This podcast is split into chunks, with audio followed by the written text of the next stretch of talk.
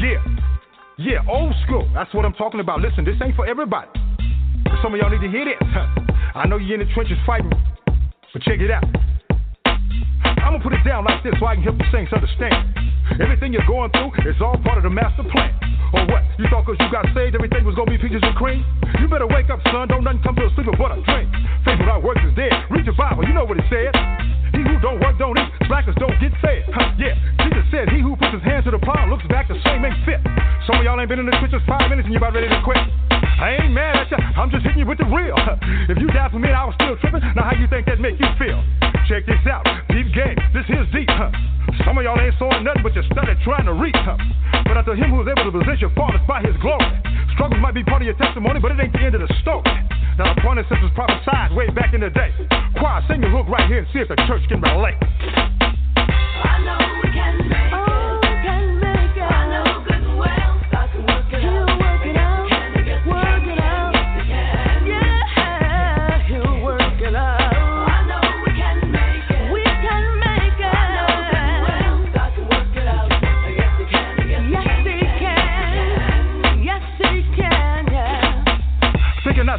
fiery trials to try you. You say, why you? But your church say, what would Jesus do? Why you asking if he ain't trying to do what he's saying? Huh? He told you he was gonna have tribulations, but you thought he was playing. Huh?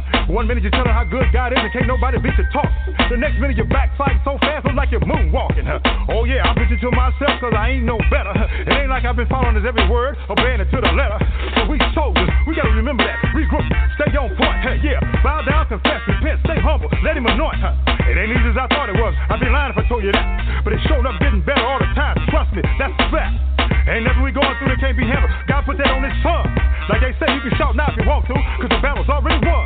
So while you're going through the valley, don't even trip. You're gonna be on top. Choir, sing the hook line one more again. This time you don't stop. I know we can make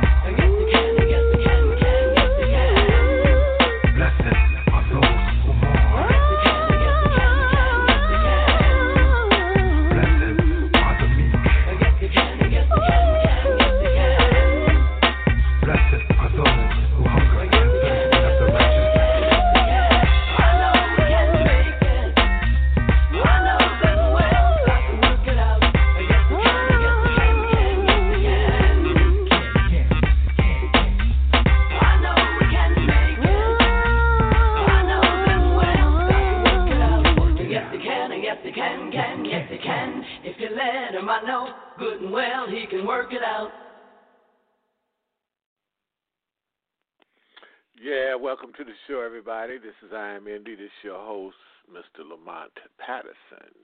You know, coming to you every Wednesday to bring you the best of the new music. Should I say from all your genres? You know, you can hear it first here. We have the exciting guest that's going to come on and talk about what it is, what they're doing, and uh, hopefully they'll drop some jewels so you guys out there could do the same thing, you know, with all the inspiring artists and stuff. So we always try to bring guests on here that could actually share their journey and their story. And hopefully you could uh, pick up something from what they got going on, what they've been through, what they're doing to help your journey less stressful, you know. Anyway, that's what we're trying to do. Uh, today, our guest is Mr. Brad Puckett two time Nashville Country Music Independent Artist of the Year. Wow. You know what I like about country music, and I just want to chime in and say this right here, right now, man. They tell some real shit, man. They tell some real stories. You know what I mean? They don't make up nothing. You know, they they get right down to it, talk about stuff that everyday people can relate to. You know, stuff like you know my wife took my dog and all that kind of stuff. But anyway, let me stop running my mouth and um, let's see if uh, I guess has joined us. And I know that. uh they've been having some weather problems in the area, and hopefully he and his family is not affected by that. Uh, Mr. Puckett, are you with us? Yes, sir. I'm here. Are you there? yes, Can you hear me? I'm here too. I can hear you loud and clear. Good deal. Thank you, Lamont. Thank you for having me on the show. I appreciate it. Uh, well, thanks you for um, taking time out and come through to chat with us a little bit. How you doing, sir? Doing well, sir. How about yourself? Uh, I'm I'm I'm good. I mean, how, how was I was uh, how was the weather treating you? Oh, it's been rough in, in Nashville, but we're uh we're getting through it. You know, tough town, people surviving, and everybody's helping out. So it's it's been a little rough with the weather, but definitely uh, better every day. And we're just happy to, you know, and thankful for every day you have. Well, that's that's a very very true statement. And You notice I gave a couple of seconds to, no, a couple of minutes to Big Boy upstairs, and hopefully you know he'll look down on here and touch everybody and help us all get through it because there's a bunch of crazy stuff going on right now in the world. Oh, absolutely. I agree with that. So just, you know, just uh, count your blessings, thank the good Lord for every day, and just be positive, keep moving forward. That's all we can do. Right. Well, Brad, I always like to start off the show by giving the artist a couple minutes, you know, just to kind of tell the people kind of like where you come from. Uh, I know you just didn't just wake up one day and and be this dynamic artist and, and musician. Um, how did you get to where you are? I mean, you know, from a child. I mean, did you have um, uh, uh, other people in your family that played music, or how did you get going? Well, that's a good question. I, I've always been in love with music from from a little kid on. I mean, I think I was five years old and did my first talent show uh, in kindergarten. To be honest with you, um, my brother was into music. He was a singer as well. He's older than I am. Um, he had a lot of influences like you know Journey, Foreigner, a lot of the old rock and rollers.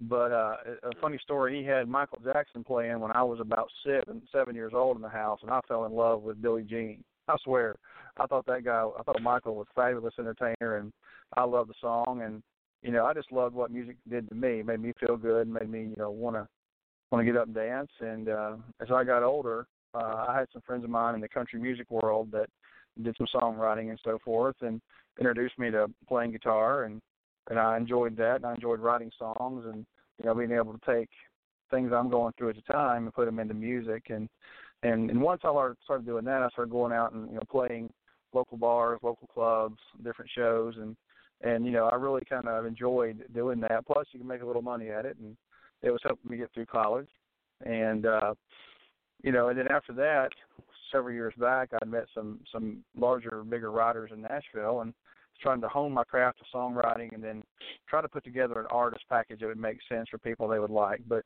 what I tell people about the journey is it's a lot of hard work from day one. It just Brad, let me let me let me ask you a question real quick. I don't want to just jump in here, but how long? What was the time span from uh, the time that you actually picked up uh, uh, the guitar uh, to get to your first gig? I started playing. I guess I was 16, Lamont, and I guess my first gig was about 18. I started playing bars about 18, different clubs, you know, all through my my 20s there, and and then uh, just kept doing it from then on out. Started off just acoustic, me and a guitar, and played many shows that way. And then you know, I found a band, and we traveled around the country and, and did a lot of bigger events and fairs and festivals, which we still I still get to do that, which I'm fortunate to do that. But uh, I always like to strip it down and just go just me and the guitar. I think that really lends to a more intimate experience with the crowd, and you can interact with people better. No, I, I agree. I guess the reason I asked that question is for some of our listeners out there that's uh, you know picking up a guitar or trying to master the guitar. Um, you know, the time that you picked it up and the time that you was actually out there, you know, gigging. And so Right, if you about- did that about in the two years year, if you did that, About two years. yeah, if you did that in the two year time span, that meant you put in some work in terms of practice and rehearsals. Uh, yes, sir. Just you know, mostly what I tried to do, if, if there's some beginners out there just starting, you know, what I did is I found songs that I liked, and I learned to play those. And those happened to be popular songs at the time. So as I learned more and more songs that way, I was able to take those and and put them into more of a show format and be able to play them. So I wasn't just you know finding things that I didn't like. I wanted. To, I think the main thing, if you're going to pick up a guitar and try to learn it and and become an artist, you know, start with the songs that made you want to do that to start with. You know, uh, I've always been a Johnny Cash fan, a Garth Brooks fan. You know, so I started with their songs and and learned how to play those, and so I was more passionate about staying with those and learning that. Then I started doing rock and roll music and and different genres once I kind of got the basics down.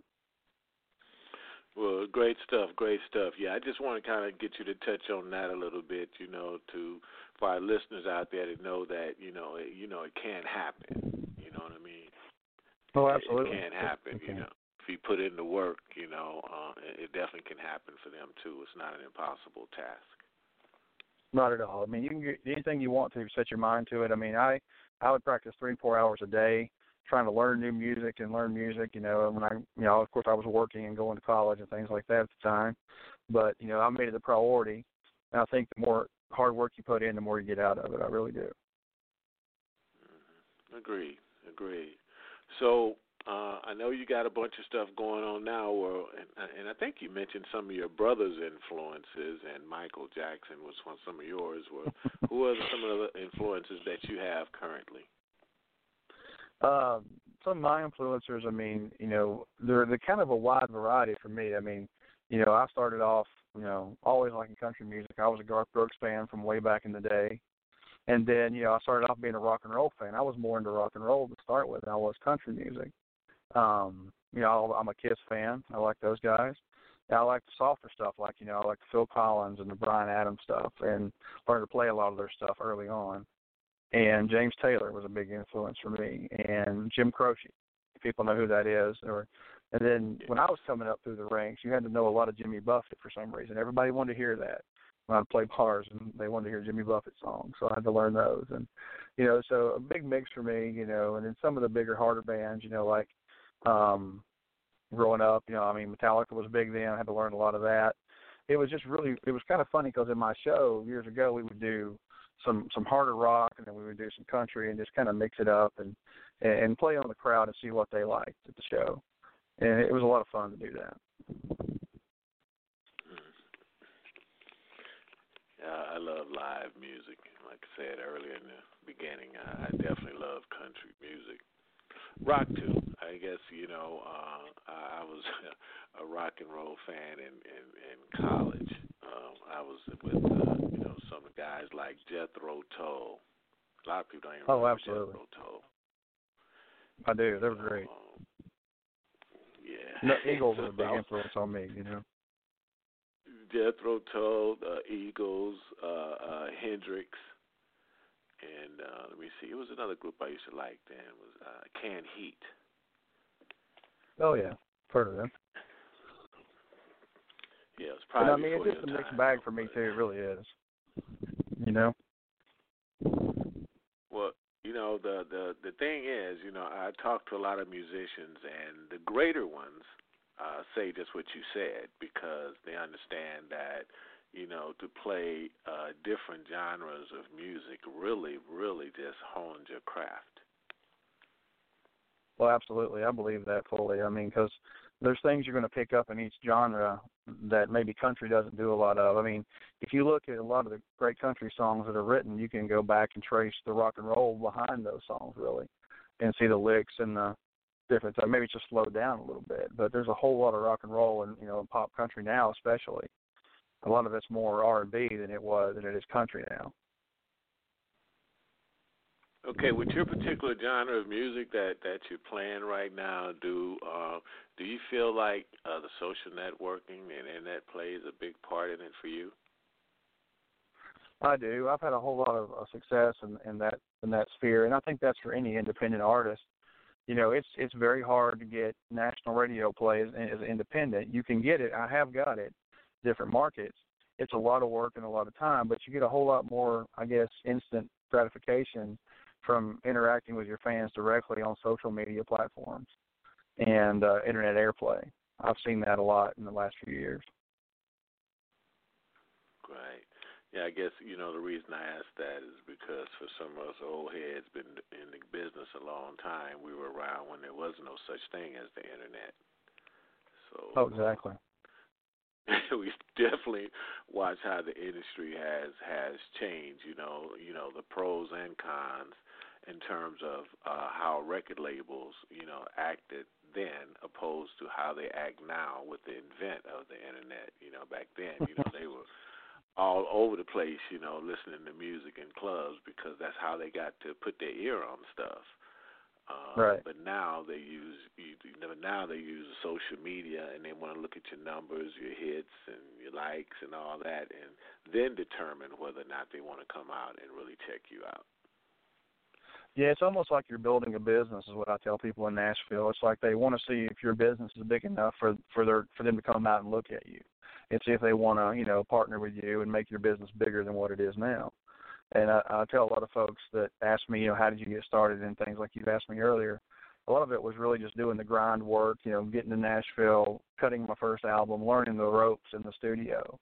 Um, you know, starts off with a song, got to find great songs or write great songs and then go find the folks who can produce those songs for you and you know have some some good stuff and then you can take it out to the masses and it's going to sound professional and you can compete with the guys that they're hearing on the radio every day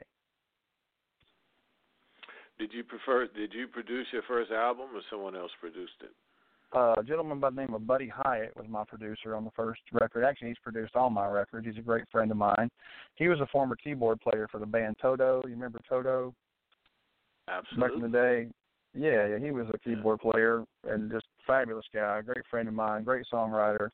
Uh, been in Nashville now for I think he's been there 26 years, and he's had cuts on many, many records and produced a, a lot of major artists. And I'm happy to call him my friend. So he helped me with that project for sure. Oh, cool, cool, cool. Well, we got some of your music um, um, queued up here, man. So we're gonna let our listeners put their ears on this, and we'll definitely come back and chop it up with you some more about everything that you got going on. Um, we got uh, start your engines. yeah, thank you. Appreciate that. So you That wanna, song, uh, give Yeah, I'll give a little intro for you to. That song was born because I did a NASCAR tour uh, last year. All the tracks around NASCAR, and they were asking me for some sort of theme song. So I put this together. Um, I'm a producer and I wrote this song, and turned out well. We got it used on several promos for NASCAR and different things for O'Reilly Auto Parts, and it's just a fun song. Kind of tells the history of NASCAR from running moonshine in North Carolina to you know, it's just a wide open fun song. I really enjoyed writing and playing this song. that definitely sounds fun too, especially the moonshine part. yeah, exactly. Ah. Everybody, you know what I like to say. You know, let the windows down, turn the air conditioner up, and put your ears on this. Brad Puckett and start your engines.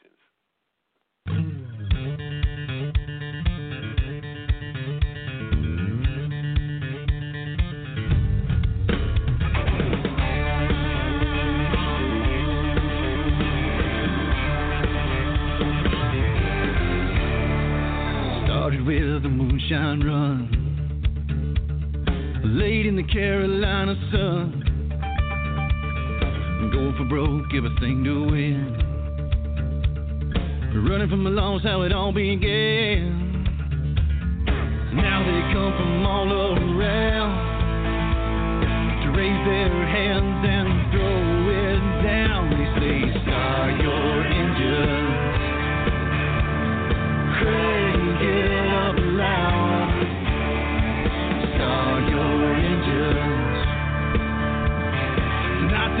going to rock this town.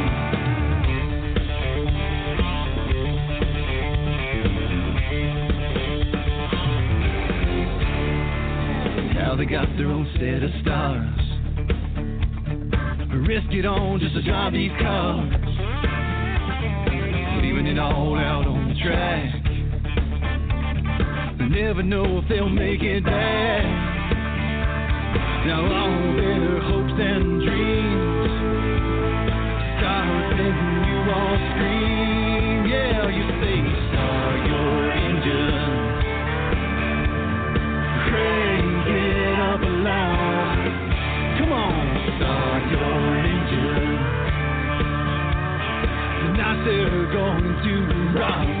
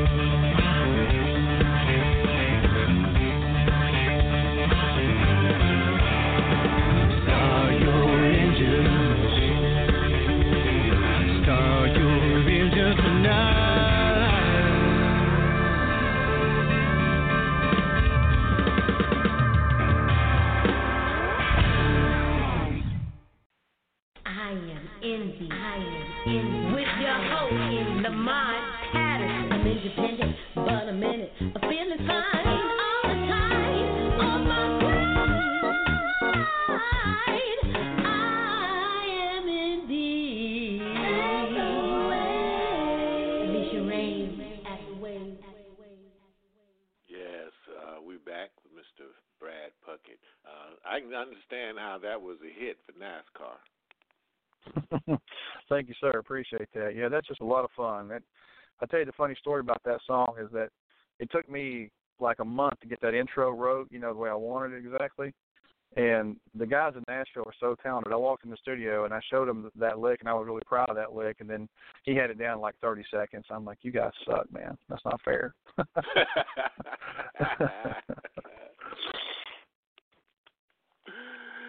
yeah, boy, I can definitely, definitely, definitely see that one, man. I can hear that one blasting over the speakers and stuff, and I know the cars was loud, but I can definitely hear that blasting over a nice, nice, loud system.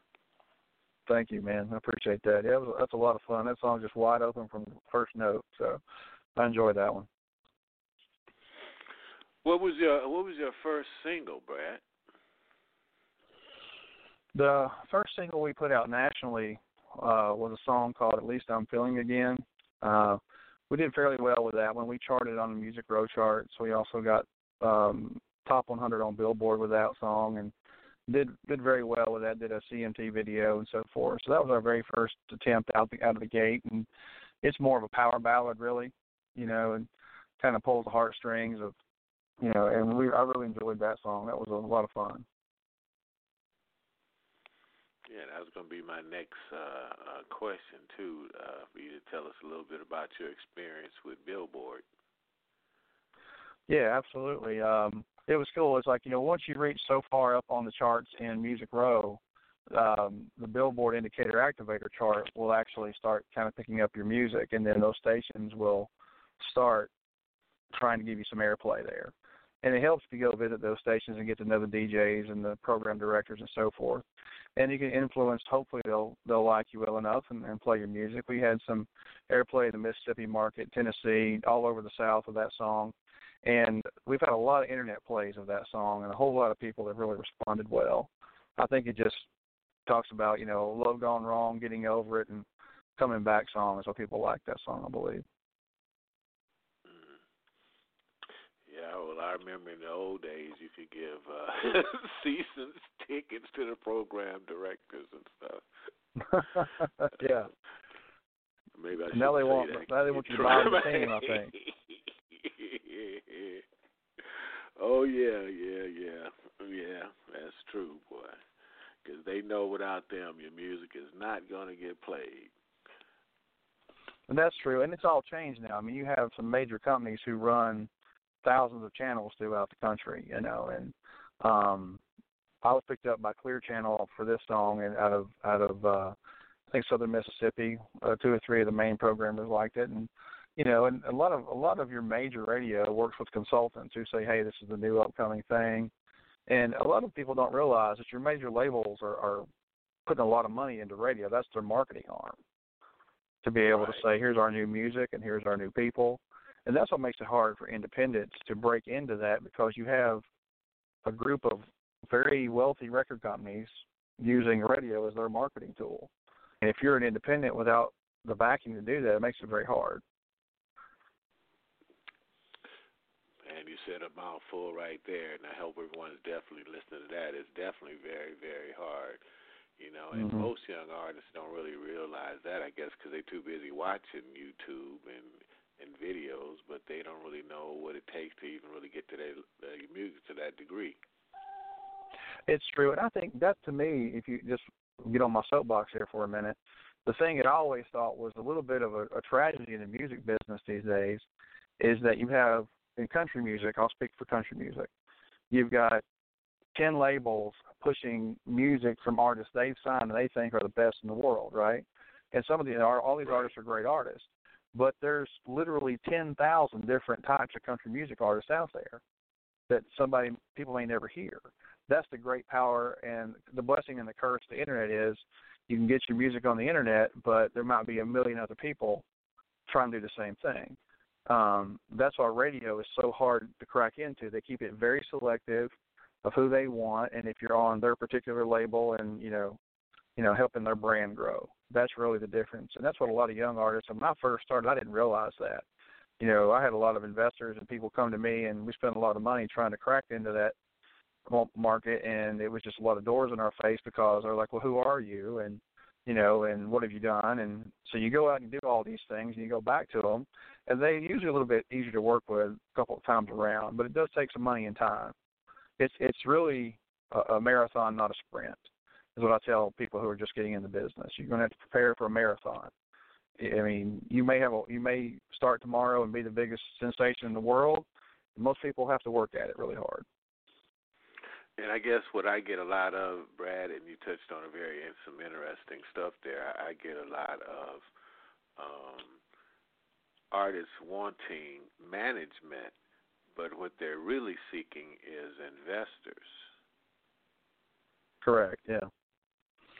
And, and they really don't know the difference because you know to me it's like well a manager manage and a and a, um, a seasoned manager is really not going to take on take you on as a client if you have really nothing to manage what is he going to do you know Well, I mean, I, I I was talking to managers in Nashville a few years ago, and they told me the same thing. You know, what do you have that I need to manage? You know, if you if you have a lot going on, great. And then that manager, if he's if they're good at what they do, they're definitely worth the money and time for sure. Because as your career grows, there's a lot of things as as an artist I can't speak to. You know, when a fan comes up to me and and and uh, we're a show, my my job is to talk to that fan and engage that fan and you know take time for them you know your manager's job is to handle pre-production post-production you know what songs are coming in all these different things a manager handles that as an artist you should be focusing on your artistry and getting better but i tell you know i tell everybody nashville you have a guitar in one hand a briefcase in the other you got to always keep an eye on your business Well, that too, but I guess part of growing in the business is learning the business, and learning the business is knowing what to keep your eye on. Because sometimes people have a tendency to keep they keep their eye on all the wrong things, and True, I they end that. up losing. They they end up losing great opportunities where. Um, you know, I hear guys, you know, I got I got a great, great, great song, but you know, I don't want to let nobody hear it because I'm scared I'm gonna get ripped off. Uh, I know for a fact I probably paid more dues in this industry than anybody, but you know, there's some point, you know, we all have paid our dues to do what we're doing today. You know what I mean? And I- I'm Absolutely. sure uh, all the experiences you've had, I mean, you paid your dues too. Other than that, you wouldn't be, you know, where you are today. And um, well i tell agree and i tell people like, who say about the whole song thing about their songs gonna get ripped off I've had songs that I've wrote that other artists have took and rewrote. That that happens. But I was taught by Kim Williams, a fabulous Hall of Fame songwriter in Nashville. He was a mentor of mine. He said, "If you're that damn good, write another one." That's what he told me. You know, and I said, "Well, you got a point, right?" So um, I, I just don't worry about that. I mean, if your song, great songs are going to find a way. They're going to find a path, I believe. and I think they're going to hit the right people at the right time. I, I I like to also say, look, if if it costs you a song to get it in the game, get in the game, and once you're in the game, Mhm. then you could jockey for a position. But first, get in the game because if you're not even in the bleachers and you're outside in the parking lot in the stadium, what are you complaining about? you know what I mean? What are you What are you worried about? Come on. We, exactly, we've man. You gotta you you gotta have some skin in the game for sure. yeah, we've all done co-written songs and uh, didn't get credit for it, or, or written a song Mhm. and somebody else took the song. And but you know, if you're afraid to get out there, then um, just make music for yourself and stay in your bedroom. But if you want to be in this business for real, there's just certain things. You know, protect yourself the best as possible. There's things that you can do, and uh, get in the game. Get out there. Do something. Well, absolutely, man. You got to you got to be moving forward, and you got to be taking action, and that's the real key to I think success in any business, especially the music business. Is you know people aren't going to jump on the hood of your car and ask you for shows. You got to go out and audition, and prove yourself, and you know earn the right to do that for sure. How about somebody asking? Uh, you get this one all the time. And I know, I don't know. When you first started, I mean, did you get paid for your first gig, or did you do a lot of promotional stuff initially? No, that was a total. It was funny. It was in Knoxville, Tennessee, and I played a little a little uh, sports bar with a friend of mine, and and it was probably just an awful performance, but we we thought we sounded good. But we got tips. We didn't get a paid set rate of money. We got tips that night. I think we made like pretty good for a couple hour show. It wasn't bad.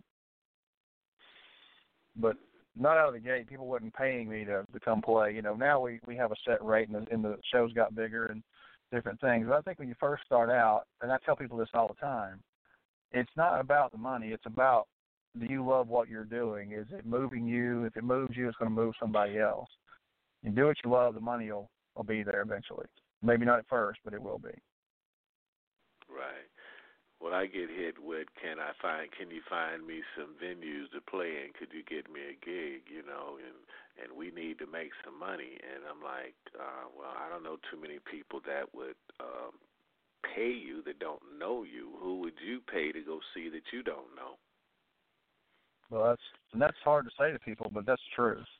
That's the right answer. I mean, it's it's hard to hear that, but it's you know if you don't have any kind of following, then then people are going to be like, I don't know who you are, so why would I pay you to come to my my bar or my location? So I tell folks to start regionally, start in your hometown, you know, and if you do well there and you want to take it on to Nashville, you're not going to get paid a lot of money to play in Nashville. It just doesn't happen. You might make tips in Nashville, but there's so many musicians there. They're not going to say, "Oh yeah, we're going to give you X amount of dollars to play us tonight."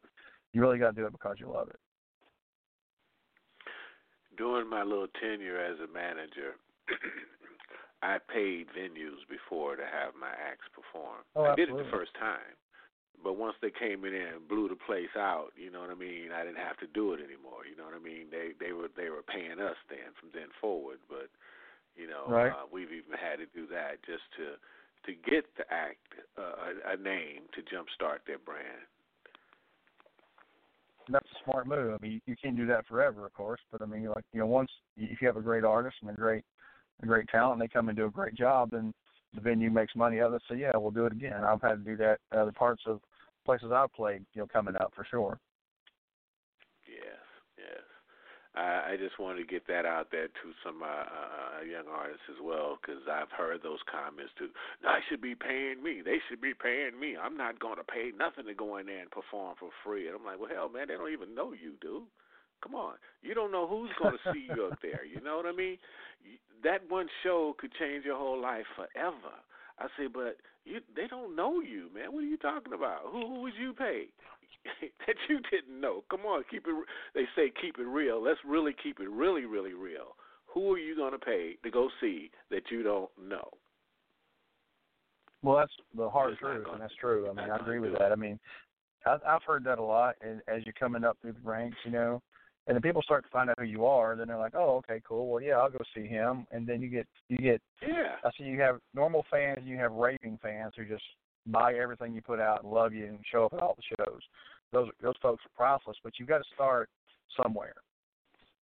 you know, the very first fair I played, I didn't get paid for that, and there was, you know, I was opening for a major act, and there was twenty thousand people in the audience, but we sold fifteen hundred dollars worth of merchandise, which I paid the band and myself, and I got to play in front of twenty thousand people.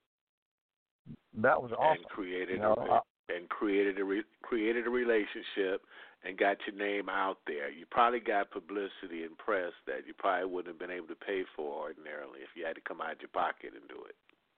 Exactly. And it was a it was a great show. It was a ton of fun. You know, we had the crowd with us about three songs in, and they stayed with us the whole time. And you know, that was a blast. You know, that was the first time I really, you know, got to do a show that large, and, and really enjoyed that.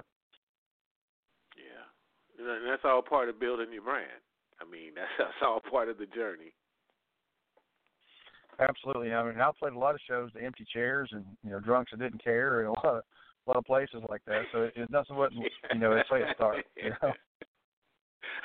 hey, hey, Brad.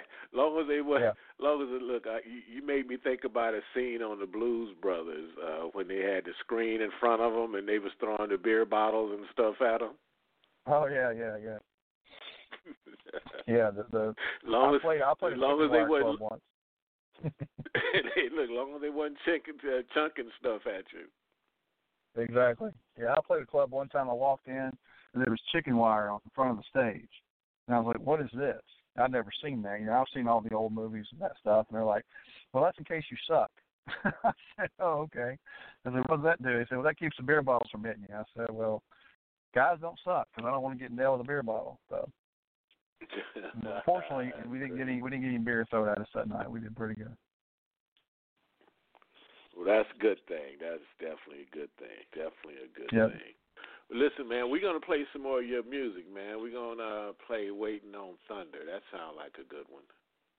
Yeah, that's a that's a fun song. Uh, that song, uh, some great songwriters out of Canada had pitched me that song on on our last record that we were working on called Crossroads, and um, I heard the demo of that song. and I thought, man, this is to be cool. I really want to put this out, and got some great response with it. And it's another up tempo, roll top down and get going song. So I think you'll like this one, hopefully. Definitely, definitely. Okay, everybody, you know the drill. Let the windows down, turn the air conditioner up. I like saying that. Put your ears on this. This is Waiting on Thunder. Brad Puckett.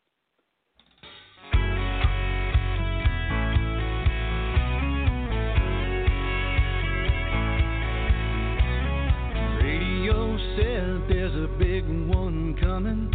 Clouds rolled in, but she didn't want to go. Laying on the hood when we should have been running. Burning too hot to feel the air turn cold.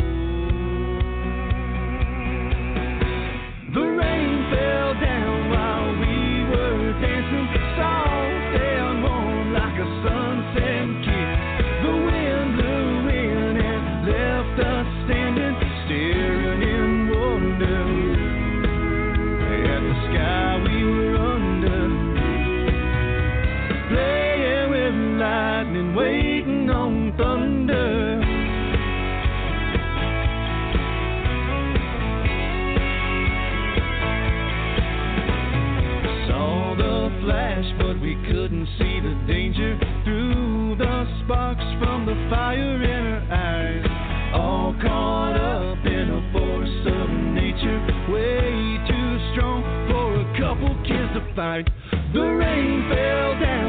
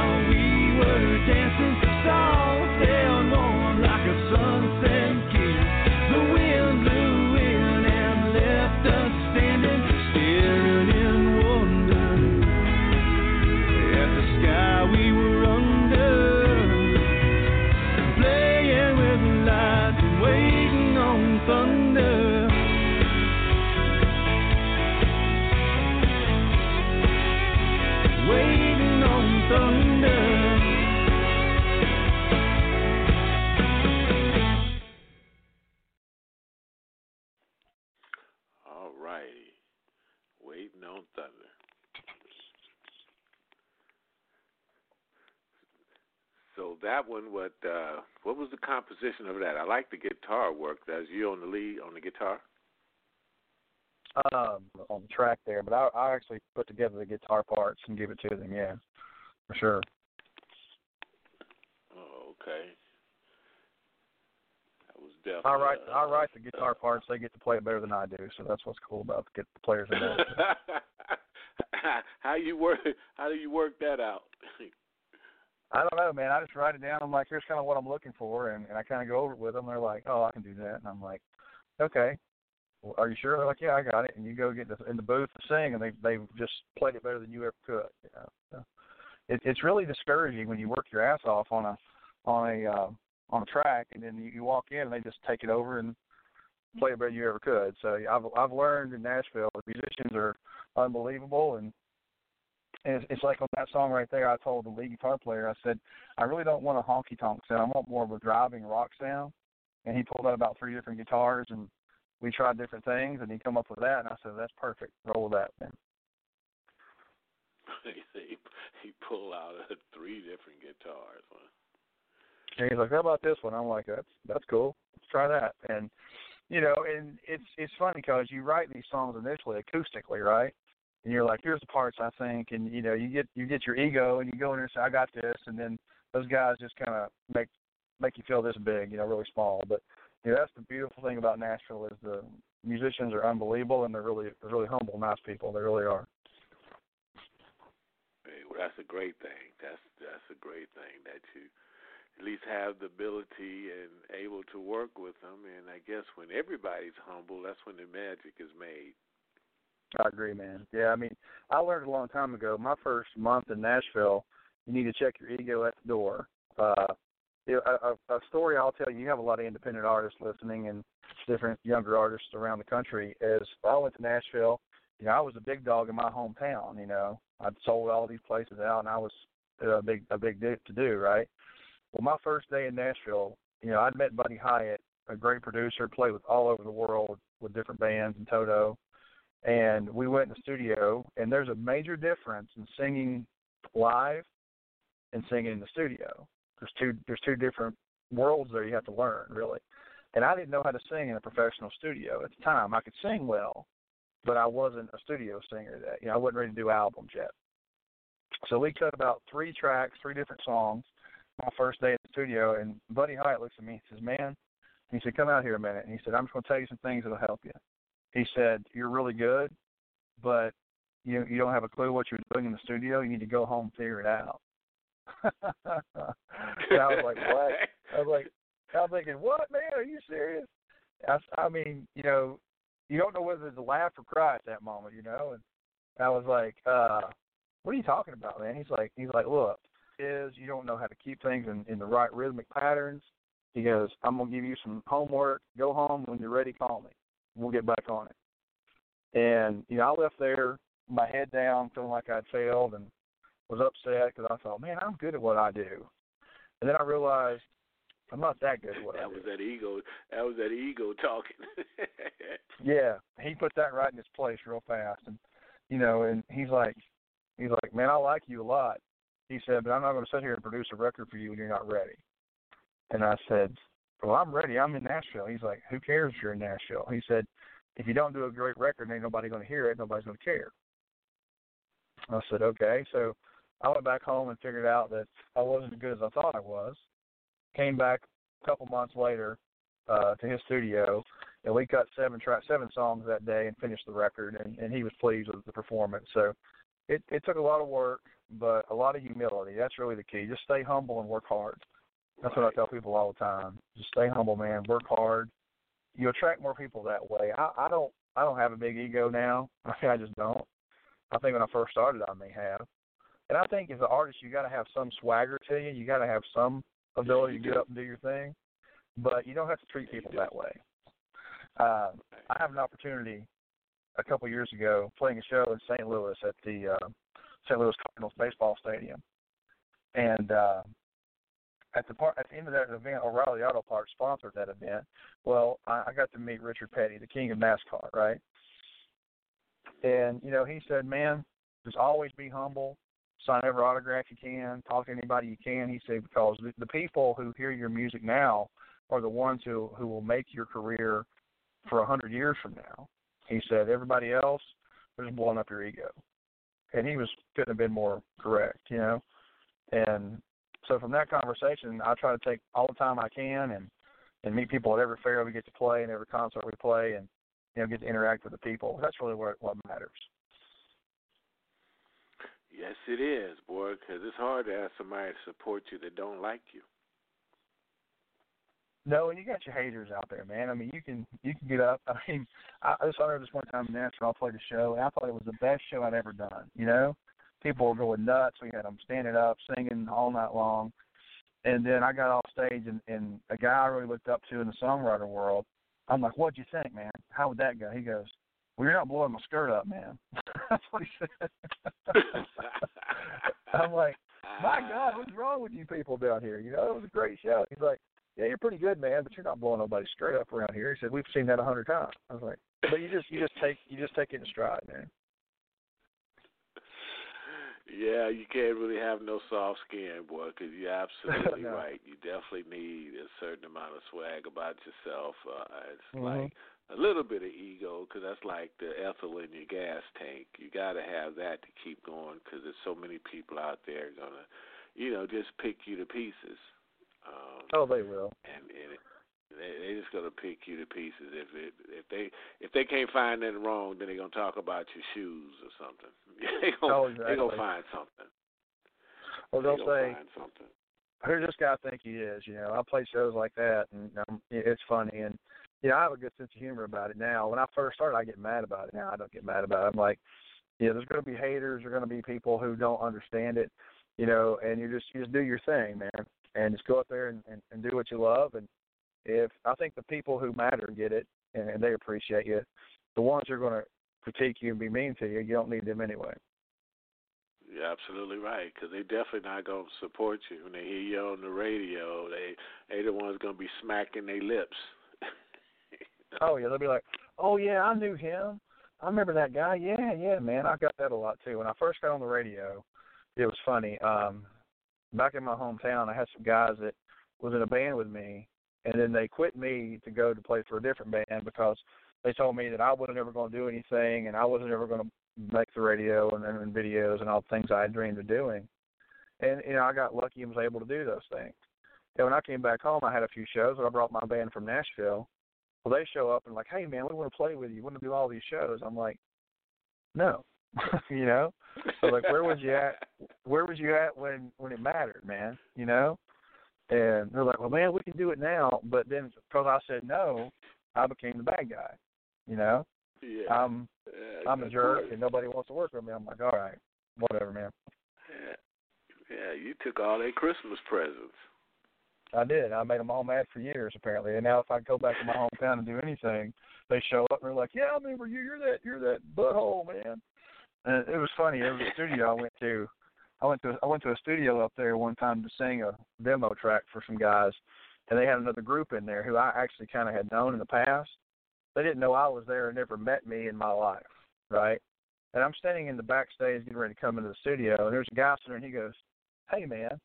talking to me. He said, "You know that Brad Puckett guy?" I was like, "Yeah, I know him. What about him?" so I just went along with it. He's like, "I heard he's kind of a jerk." I was like, "Yeah, I've heard that too. You got to watch it."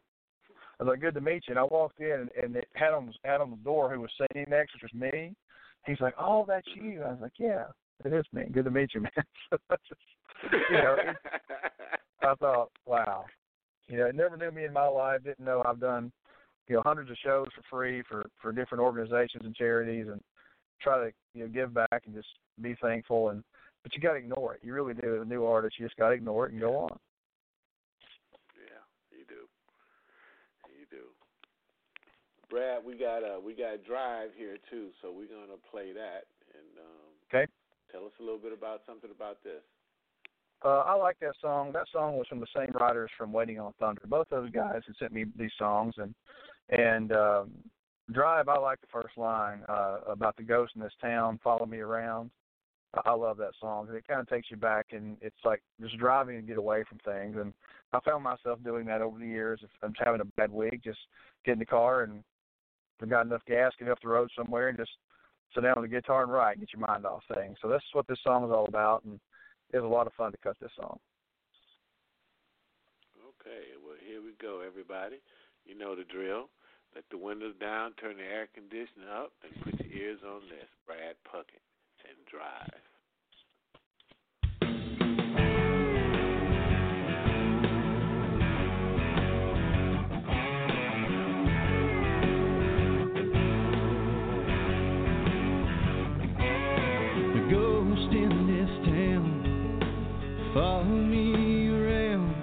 Can't shake 'em.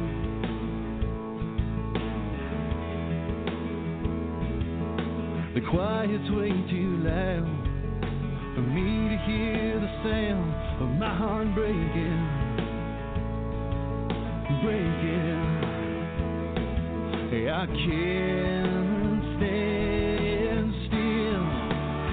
I'm gonna put it in drive and take on for tomorrow.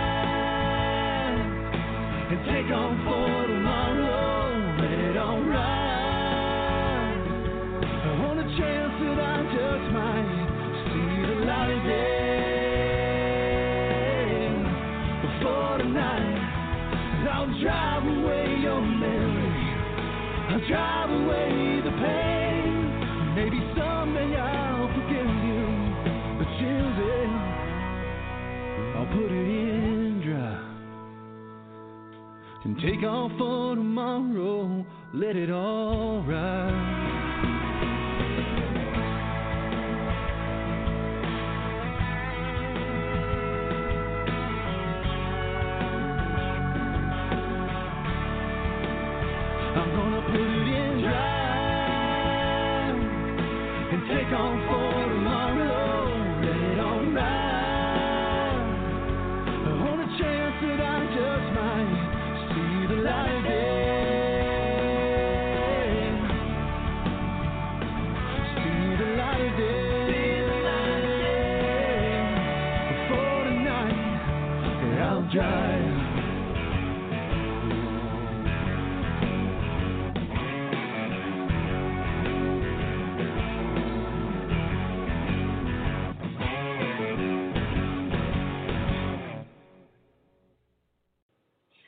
Your girl Miss Dramaganza, mm-hmm, check. Lip gloss, check. Mascara, check. I am Indie with the homie K Diddy, check, check. You listening to Blog Talk Radio, baby, and I love you for it. Mwah.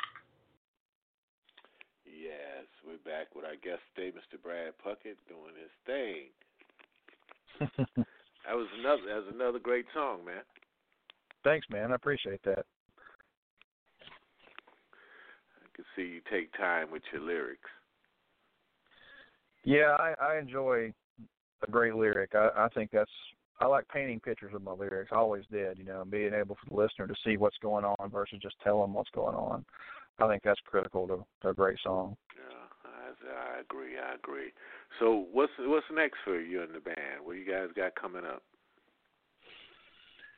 Well, we've got uh we're finishing up a, a new record right currently. We're finished I'm finishing up the record. Uh hopefully I'll have that done here in the next few months and um hopefully to send you a copy of that. Take a listen, see what you think about it, Lamont. Love to get your opinion of the record.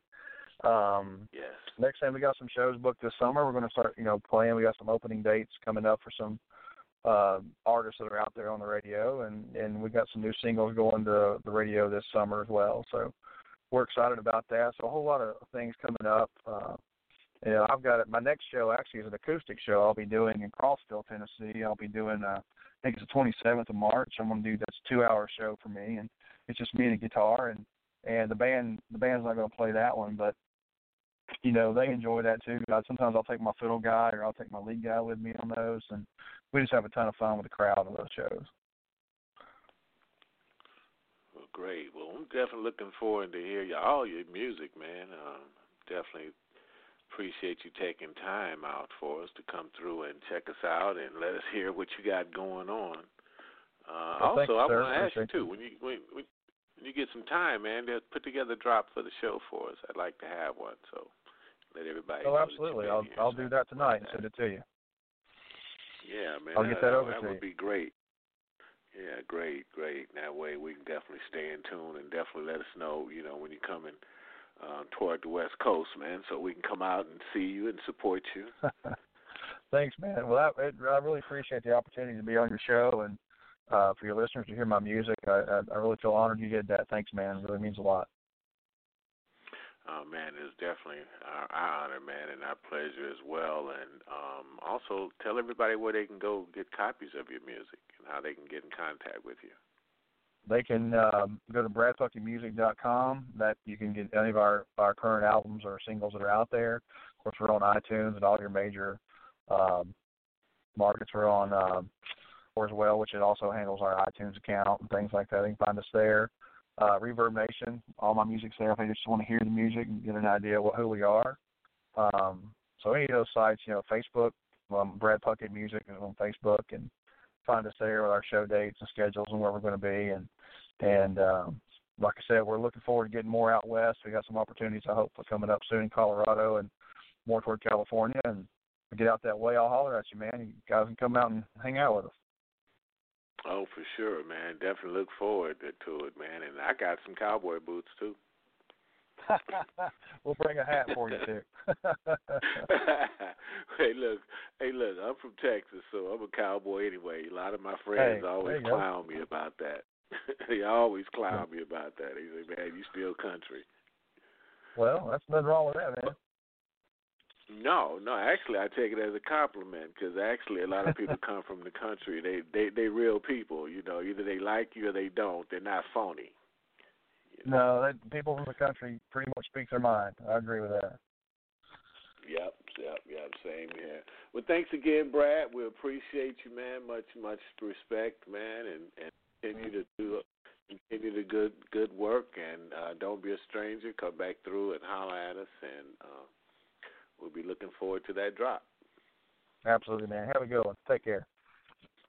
All right, Brad Puckett, everybody. The show will be available worldwide in its entirety in a couple of minutes, so uh, there's no excuse for you not to get it, not to hear it. I mean, there's a wealth of information on for you artists that's up and coming in the business, and if you have problems finding the show, you could always ask your you could always ask your mama to ask your daddy to ask the man next door, the neighbor across the street, or the milkman. so you don't have no excuse for not being able to hear the show. You know, I'm sure even your pet heard the show. So hear the show, get what information that can help you on with your career. So that's what I got to say, and I'm not preaching. Lamont Patterson out. See you next week on I